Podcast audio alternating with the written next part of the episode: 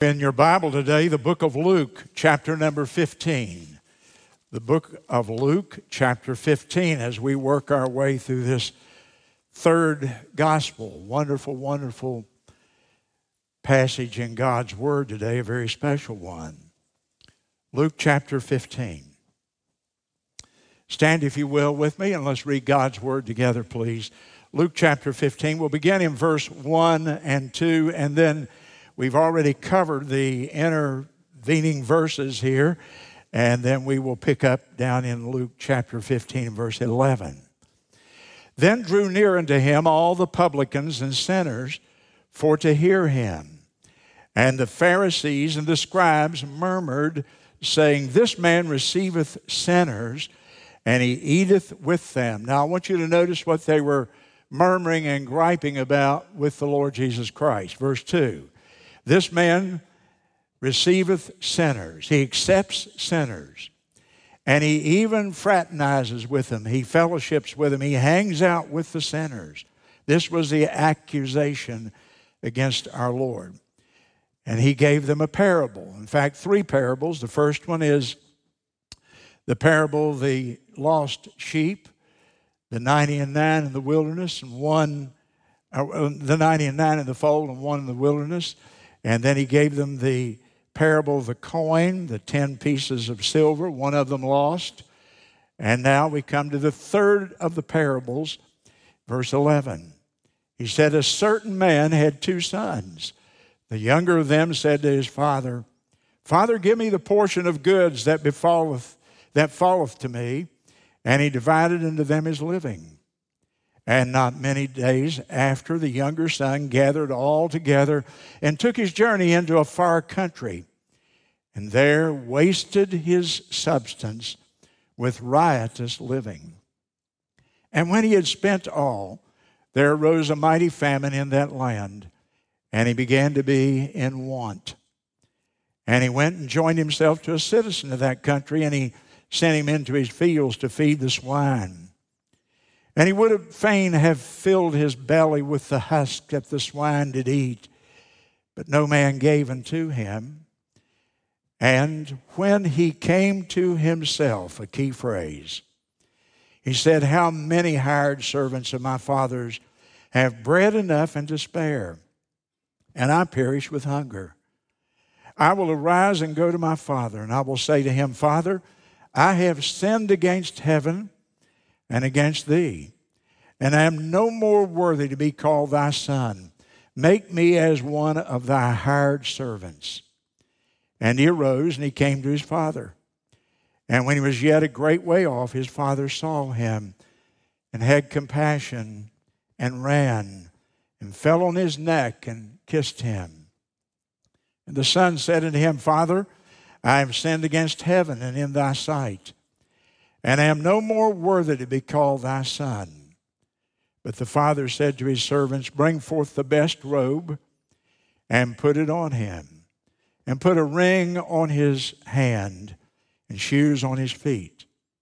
And bring here the fatted calf and kill it and let us eat and be merry. For this my son was dead and is alive again. He was lost and is found and they began to be merry. Thank you, and you may be seated. Standing is just a piece of literary uh, literature. This passage has been called by many literary experts the most beautiful story in all of the world. It certainly is Jesus' best known and his most loved parable of all the stories that he told, this one is probably best known. Generally speaking, when you hear this preached on, as I've done a number of times in my ministry, you usually hear it preached on from the standpoint of the son. And so he is described in great detail in the picture of a sinner coming home to the Lord. And certainly that's an appropriate way to present it, but really, I think if you read the passage a number of times, you will find out that the emphasis is more on the Father than it is on the Son. Now, it's called the prodigal son, and that's accurate, but it could maybe even better be labeled something about the father's heart. So today I've chosen to call my message a portrait of a father's love. A portrait of a father's love. You want to see a great picture of the Heavenly Father's love? Then you look at this passage, and boy, does it depict it in a powerful way. The setting here is in verse 1 and 2 that I gave to you. In verse 1 and 2, we find that Jesus is eating a meal, and he's eating with publicans and sinners. Publicans were the tax collectors of that day, known for their dishonesty, and sinners, a general category of people that lived wicked lives. And Jesus is mingling with them, he's fellowshipping with them. And then we see that also in the audience that day, there are publicans, or there are Pharisees and scribes in verse number two. The Pharisees, as you know, were the most moral people maybe that ever lived. They were known for their morality, their, their diligent keeping of the law of the Ten Commandments. And uh, the scribes were the people who were professional copyists of the Bible in those days. And so these are the, this is the religious crowd. And it's the religious crowd that chooses to criticize and murmur. You see the word murmuring there. They murmured, they're gossiping. There's an undertow of criticism regarding the Lord Jesus Christ. I want you to maybe make a little mark in the margin of your Bible because I don't ever want you to misinterpret the passage. And here's the interpretation in general terms. Number one, the Father here represents Jesus Christ.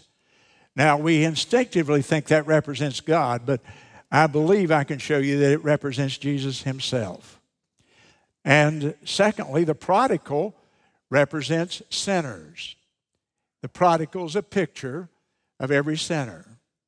And the third category here would be the elder brother, which will come to him tonight. He represents saved people, he represents Christians, believers, or at least religious people.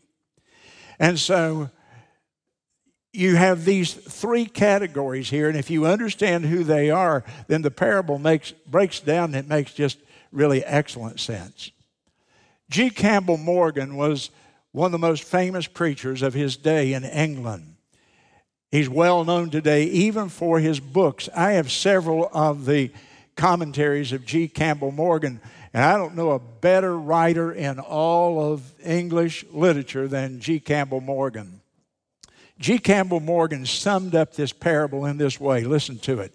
He says, The two sons are but a canvas on which is portrayed the Father's heart. Isn't that powerful? The two sons in this parable, the elder son and the prodigal son, by the way, both of them are away from the Lord. We think of the prodigal son being the one down in the hog pen. You don't have to go to the hog pen to get backslidden, do you?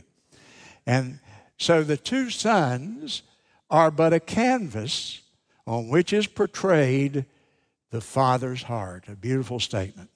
I want you to notice with me in verses 11 through 16 the prodigal's rebellion, first of all.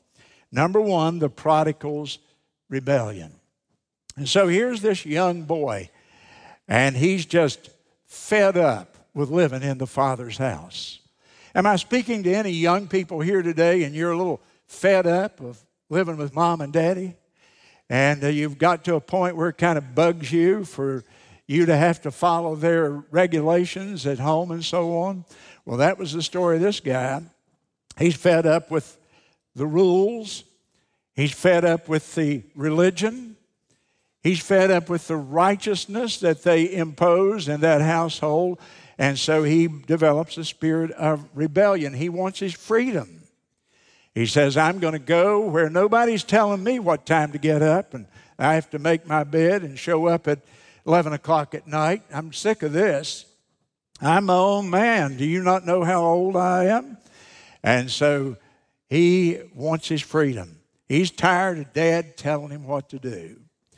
Uh, we had a evangelist come here one time, and he, was, he told us about, he said, I, got, I became very, very rebellious when I was a teenager, in my late teens.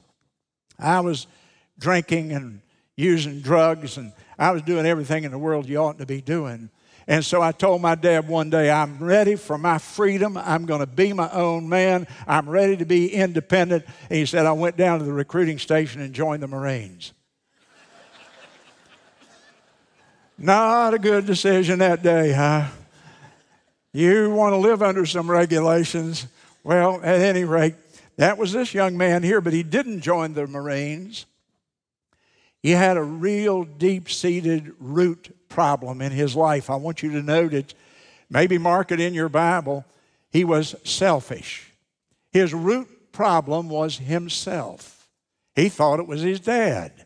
He thought it was the environment at home. His problem is he's selfish. I took my Bible and I looked at the text, and I think I counted seven instances where he says, I, me, my, mine.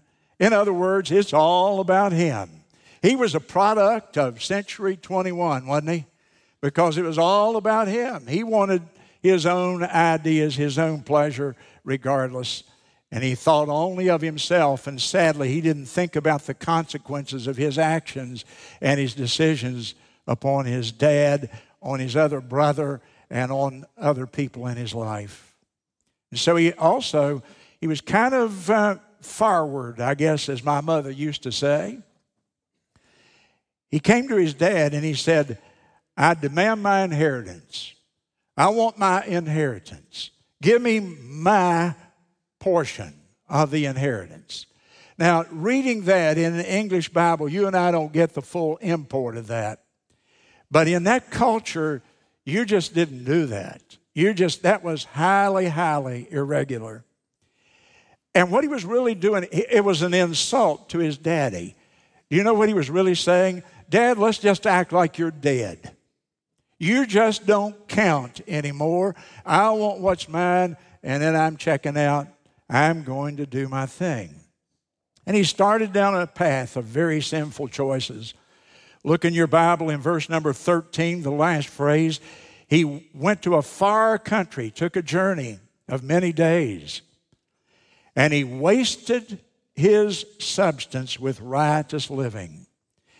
Wasted his substance, meaning he's a free spender.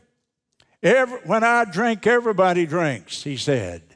And everybody, he was the one who paid for the entertainment at the wild parties that they were having. I always thought the word prodigal had to do with his waywardness. And I looked it up in my study this time and I learned something this week. I learned that the word prodigal means wasteful, extravagantly wasteful. Wastefully extravagant, said the dictionary that I was looking in. A prodigal is a person who doesn't think about tomorrow, he just lives for the moment. Immediate gratification, and if you spend everything you have, so be it. This was this man. He spent his money on riotous living. Riotous living is dissipation, it's wicked living, it's the wild partying lifestyle. Lots of drinking, lots of immorality. In fact, if you go down to verse 30, which we haven't gotten to this morning, but his brother said, He has devoured your living with harlots. And so we know there's a large amount of immorality in this young man's life.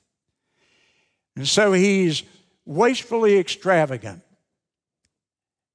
living a life of dissipation, riotous living, wild partying, immorality. And it catches up with him, as it always catches up with people. You expect a Baptist preacher to say that, I know. You expect me to say that on Sunday morning that this man shouldn't be living this kind of lifestyle. But uh, whether you expect it from a Baptist preacher or not, the laws of nature catch up on you with it, you know? It's always going to come back. This dissipation and wastefulness and extravagance and being the life of the party. The Bible says in Numbers chapter 32 a principle that just never, never changes. The principle is be sure your sin will what? It'll find you out. And boy, will it find you out. I've got 52 years now of watching that principle work in people's lives. I can promise you, I've never seen the exception. What goes around comes around, cause and effect kicks in here. And whether it's spiritual or not, it's just a law of nature. Be sure your sin will find you out. It'll find you out in your body. It'll find you out in your mind. It'll find you out in your emotions. It'll find you out in your pocketbook. It'll find you out. If it doesn't find you out today, it'll find you out tomorrow. Be sure your sin will find you out. John Phillips described him like this His funds ran out, his friends ran off, and the famine set in. And he got a job now working in a hog pen. What a career, huh? Remember, this is a Jewish boy. We don't eat pork. We don't even raise hogs. Hogs are an unclean animal. If we encounter a hog and we're a Jew in those days, we would have to go through a ceremonial cleansing uh, type of thing because the hog was such a filthy unclean animal, not just physically, but ceremonially. And so he has really, as our RU people say, he has hit bottom. He's about as low as a Jewish boy can go. A Jewish boy herding hogs at a hog farm. Ah, what a terrible picture. This is where his sin and his rebellion have brought him. But I want you to notice in verse 17 and beginning there, the second point of my message. Number one is the prodigal's rebellion, number two is the prodigal's return. Let's read about it again. Verse 17 When he came to himself, he said, How many hired servants of my father have bread enough and to spare, and I perish with hunger? I will arise and go to my father, and I will say to him, Father, I've sinned against heaven and before thee, and I'm no more worthy to be called thy son. Make me as one of your hired servants. And so he arose. He came to his father. And when he was yet a great way off, his father saw him and had compassion and ran and fell on his neck and kissed him. The son said to him, Father, I've sinned against heaven and against I've sinned against heaven and in thy sight. I'm no longer worthy to be called your son. And the father said to the servants, notice the father didn't even answer that. He just said to the servant standing by, Bring that best robe that we have and put it on him. And put a ring on his hand and shoes on his feet, and bring hither the fatted calf and kill it. Let's eat and be merry, for my son has come home, the one that was lost is now found the prodigal returned. I've preached a series, a brief series, three or four messages recently on the subject of repentance because it is so often misunderstood and underemphasized, I might add, today in America.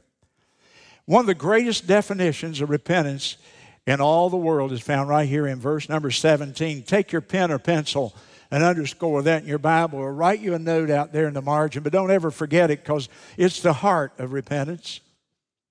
Verse 17, and when he came to himself, he had to come to himself before there was any hope in this young man's life. He came to himself, a definition of repentance.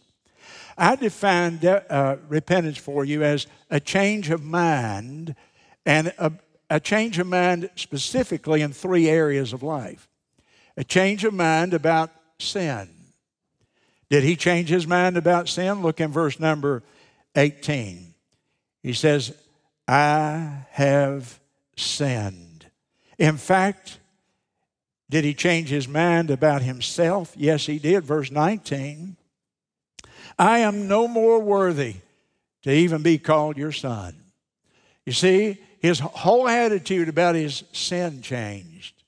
I have sinned. He's not so proud of his arrogant, rebellious attitude at this point. Regret has set in. I have sinned. A change of mind about sin. I've sinned against heaven. Notice he understands real well what sin is because all sin is against God. All sin is always against God in every instance. It's not that we just sin against someone else. When I sin against you, I have also sinned against Almighty God. And he understood that. He has a very clear understanding of what sin is. I've sinned against you, my Father. Worse, I've sinned against heaven, against God. In verse 19, I'm not even worthy to be your son. Oh, he's not so arrogant now, boy. Humility has set in. He has humbled himself. In fact, he says, I'm not worthy to be your son. Your servants in this household have bread enough and to spare. There's more in your garbage can at the end of dinner every night than I could possibly have where I was in that hog pen. So, Father, if you'll just let me come home, you don't have to treat me like a son anymore. Just treat me like one of your servants. And I'll be so, so, so much better off than I was. So he's changed his mind about his sin. He's changed his mind about himself. He changed his mind about the Savior, verse number 20. He arose and came to his father. He arose and he came to his father. So here's a, a wonderful example of full and complete repentance in the life of this prodigal. Now, it doesn't say repentance, the word repentance is not there, but all the things that we look for in repentance are present here in the life of this man. And so he comes home. What a great reunion day it is. But let me stop and put a warning in here that needs to be mentioned. He came back, but he didn't come back like he went out. He came back, but he didn't come back like he went out. You see, listen to me. Every person in this building, listen to me. Listen to me. Read my lips. We live in a day when we so trivialize sin, we just think, well, you sin, big deal, shrug your shoulders, flip it off. After all, just pray a prayer and say, God, I'm sorry, forgive me, and everything's okay, isn't it? No, it isn't. He went out and he came home, but he didn't come back like he went out. Because listen to me, sin scars. Sin leaves its scars. And the Father has forgiven him and accepted him and received him. And sin can be forgiven, but the past cannot be changed. I say it again sin can be forgiven, but the past cannot be changed. Sin scars, wasted years cannot be recalled. The Arabic poet Omar Khayyam wrote, and you've heard me use it many times, but it is so true. The moving finger writes, and having writ, moves on. Not all your piety or wit shall lure it back to cancel even half a line, nor all your tears wash out a word of it. Hear me again. The moving finger, the events of life, it writes, the moving finger writes the, our story. And having writ, it moves on. And not all your piety nor wit shall lure it back to cancel half a line, nor all your tears wash out a word of it. The old hymn says it like this Oh, the years in sin I wasted. Could I but recall them now, I would give them to my Savior. To his will, I'd gladly bow. Oh, the years in sin I wasted. Is there somebody here today and you're away from the Lord? Is there someone here today and you're unsaved? You know in your heart you're not Your, your sins have not been forgiven. You're not right with God. You've not been born again in a real conversion uh, in your life.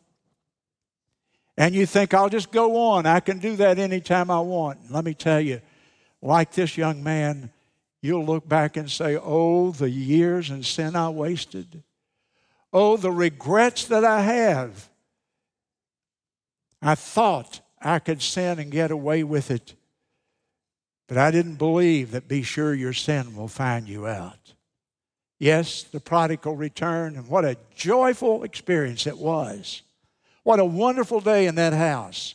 Kill the fatted calf, that special little animal. We've been raising him up for a very, very special time like this. Now that day has arrived. Kill that fatted calf. We're going to feast. We're going to be merry. There's going to be music. There's going to be dancing. There's going to be happiness.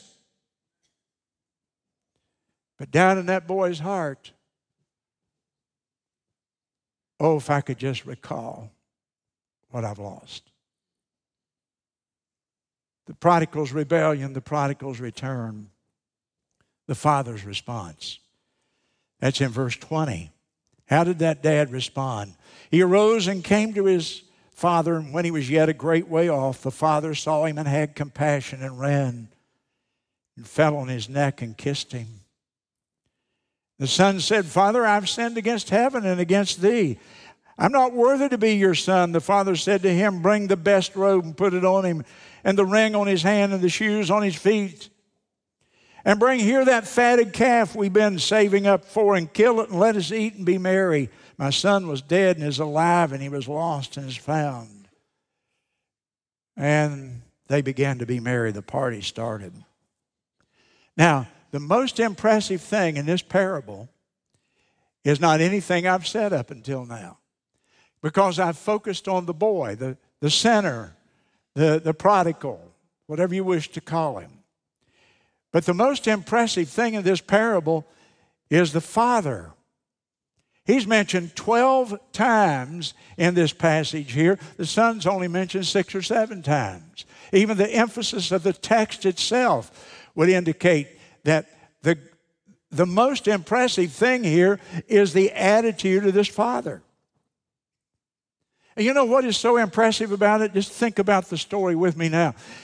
The Father who represents the Lord Jesus Christ for us, he is the one who takes the initiative to heal the relationship and welcome that boy back into the family when the boy comes home.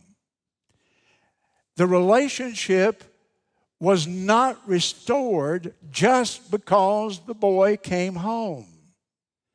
He could have come home and the father said, I've had it with you. I don't want anything more to do with you. And you wouldn't have the story at all. But that's not the way it turned out. The boy said, I'm going home. I'm going to repent. I've changed my mind. I've made a mess of my life. And he goes home to the father, and instead of meeting a wall of resistance and coldness and anger, what does he find? He finds a dad with open arms the focus is on the largeness of the father's heart, not the wickedness of the boy. The big heartedness of Jesus. Have you ever thought how big hearted our Savior is? That all of our sins, all of our iniquities, all of the evil, the mistakes, the mess ups, the blemishes, the warts, all the problems that we all have because of our fallen because of our fallenness. That the Heavenly Father accepts us. Oh, the largeness of His heart. And He accepts us, and He's the three times holy God of the Old Testament. He is the righteous one. He's the one who never sinned, never thought one sinful thought. But now the sinner comes home, and he's so large hearted, he's so big, He's so great and majestic in every part of his person. And he accepts us. The focus is on the Father, not the boy. I want you to note with me what the Father did. While he was a great way off, the scripture says, meaning the Father was looking for him. He's a little dot down there on the horizon. The father's sitting up on the hill behind the house, the highest point. Maybe he's got a little thing on the roof, a little place on the roof, because in those days people sat on the roofs of their homes. And he's up there at the highest point he can get, and he's looking down the road, and he sees one day a figure, and people are always walking up and down the road, but he says, He walks like my son. Oh, I believe that's him. And does he wait for the son to come home and ask forgiveness and apologize and, and all of that? No, he doesn't. Notice what the Bible says he does here. He has compassion, verse number 20. The father saw him and he has compassion. Empathy is what we would say today. He has the ability to put himself in the shoes of the boy, to rise above his own personal anger and animosity and feelings. And he has the ability to put himself in that boy's shoes and say, you know what? I know what he did is horrible. I know what he did is wicked, but you know what? He messed up. He was a young man. And now he's coming home. He's so embarrassed. He doesn't know if I'm going to accept him or not. He feels so rejected. He feels so ashamed of himself. Oh man, he puts himself in the shoes of that boy. He understands the emotions of that young man. And the Bible says he has that empathy, that compassion. And then it says he ran. God's urgency to save us. He's not willing that any should perish, but that all should come to repentance. He runs, he falls on his neck, and he kisses him over and over. It's the warmest reception that a dad can give to a son. There are four things I want you to, I hope you'll capture these, write them down, or um, remember them if you have a photographic memory. But I don't want you to forget these four things about this passage. Years and years and years ago, I heard a preacher preach on it, and this was his whole message. I've refined them. But boy, do I love these. It sums this whole thing up so beautifully. Four things here that picture the gospel. Number one, the Father loved him in spite of his sin. He loved him in spite of his sin. You know, I often try to contrast and compare grace and mercy with you. Grace is getting what I don't deserve, unmerited favor. That boy deserved nothing but a kick in the pants from his daddy. If you're going to go on what he deserved, he deserved rejection. He deserved, oh, you've already had your part of the inheritance and you've blown it, forget it. But that's not the way the Lord Jesus Christ treats us. That's not, the, that's not grace. Grace gives us what we do not deserve. We don't deserve forgiveness. The boy didn't deserve forgiveness. And then there's mercy. He showed him mercy. And you see, grace is getting what I don't deserve, mercy is not getting what I do deserve.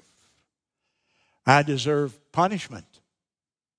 I deserve judgment. I deserve the wrath of God, but that's not what God gives me. He gives me love and forgiveness. And so the Father, you picture this here. He loved him in spite of his sin. Not because of his sin, in spite of his sin. And number two, he accepted him as he was.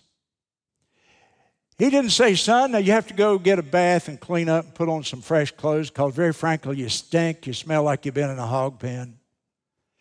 You got to wash up if you're going to stay in this house. None of that. He accepted him as he was dirt, filth, stench. He accepted all of it. Now, listen to me, Christian, because Baptist churches many times are full of a bunch of self righteous hypocrites. And we don't want that here. And I don't think in the main we have that here, but it's a good admonition Acceptance of people is not approval of their deeds. Sometimes I've had people, uh, I, I, can hardly believe, they, you know, the preacher, he's just too soft on people, on certain things they've done. No, I'm not. I can treat somebody with all the love and the grace in the world and despise what they have been doing. Acceptance of people is not approval of their lifestyle. Jesus accepted a guy named Nicodemus who was such a thief that he had to give back all that he had stolen. He was so smitten in his conscience. Jesus accepted Zacchaeus, but he didn't approve of his past sin. Jesus accepted a woman that was caught in adultery in John chapter 8. Yes, the woman was immoral, but Jesus didn't throw that up in her face. He said to her simply, Go and sin no more. I accept you. I don't necessarily, I don't approve of your past life. Hanging on the cross, there's a criminal, a thief. And the man even says, We indeed received justly for our deeds. He admitted he deserved the death penalty. But Jesus accepted him. Today you will be with me in paradise. Jesus didn't say to him, Look, you, you got to clean up your act before I accept you. Had he done so, there, well, the man would have perished in hell, wouldn't he? Acceptance of people is not approval of their sin. Let's never forget that. Jesus is trying to teach a lesson here to the most self righteous people who ever lived. Remember who's in the audience? Verse 1 and verse 2 Pharisees and scribes. And they're murmuring. He hears them. They're nudging each other and talking to each other. And the Lord Jesus Christ says, I'm just throwing this in for these boys over here. This self righteous crowd that's looking down their nose at, uh, at everyone else. So, number one, he loved him in spite of his sin. And the Father's attitude, number two, accepted him as he was, dirt and all. And number three, he loved him too much to let him remain as he was. He loved him too much to let him remain as he was. And here's one of my real problems with the changes we've seen in evangelical Christianity. There was a time in evangelical Christianity 30 or 40 years ago when people got saved even they expected themselves to clean up their act. And now we have become so broad in many places that, you know, you can profess to be a Christian and you can even hold high positions of leadership in the church, and yet you can, you can carry all the baggage that you ever had in with you. There's no demand for you to ever really clean up. The, the Father loved this boy too much to let him stand there in his rags and his filth and his stench. The father said, Now that I've welcomed you home and kissed you, go inside and take a bath. That's in the Hebrew there. go inside and take a bath. And we got a brand new robe, the finest robe that money can buy. And that ring I've been saving, I didn't know quite what I was going to do with it. We're going to put it on your hand, which symbolizes you're going to be a member of the family. That's a signet ring. You can stamp wax with that. That signet ring means that you have authority in this family. You're accepted as a son, not as a servant. And that robe represents righteousness. And it represents the fact that we have forgiven you and we look at you just as if you'd never sinned. And servants, put some shoes on his feet there because sons wear shoes, servants don't wear shoes. He loved him too much to let him remain in his filthy rags. And number four, he treated him like he'd never been away. He treated him like he'd never been away. He didn't have to go on and on and earn his way back home. Oh, no. The Father accepted him and treated him like he'd never been away. Turn in your Bible to the book of Micah. Yes, that's a Bible book. The book of Micah. And it's back in the Old Testament. And in Micah chapter 7, and verse 19 is one of the most beautiful, beautiful expressions of what I'm saying. I could have just quoted you the verse, but I wanted you to see it because you probably want to mark it in your Bible because it's such a beautiful statement. Micah 7 and 19. He will turn again, He will have compassion upon us. He will subdue, and that has the idea of disregard or tread under, literally. He will subdue our iniquities, and He will cast all our sins into the depths of the sea. Isn't that beautiful? He will turn again to us, He will have compassion on us, He will subdue our iniquities, He'll cast all our sins into the depths of the sea. And a guy who loved to fish said, You know what? He'll put all our sins in the deepest part of the ocean and he'll put a no fishing sign over them. And he doesn't want us to go back and dredge them up. And he doesn't want anybody else to dredge them up and remind us of them. He'll say, They're buried and they're buried forever. Now, this portion of the parable, we'll finish it tonight. Come back at six and I'll take the other half of it. But this portion of this great parable shows us exactly how the gospel works.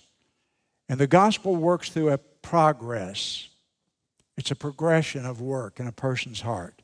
First of all, that boy was pricked in his conscience. He was pricked in his conscience. And then he was stirred in his heart. It goes from the conscience to the heart, and then it goes to the mind. And then the truth of God's word goes from the mind to the will. And when the will is touched, the person acts. So you can sit here today and your conscience will have been touched. Maybe your heart stirred. Maybe you, even your emotions have been touched as you thought about this beautiful portrait of the Father's love. In your mind, you may say, you know what, I really understand that. That makes sense. But until it gets to your will, where you act on it, the rest of it won't count, will it? The will is what acts. When he said, I will arise and go to my Father, the conscience had worked on the heart the heart on the mind, the mind on the will. And the boy got up and came home. Salvation was completed. Stand to your feet with me, if you will, and bow your head in prayer, please.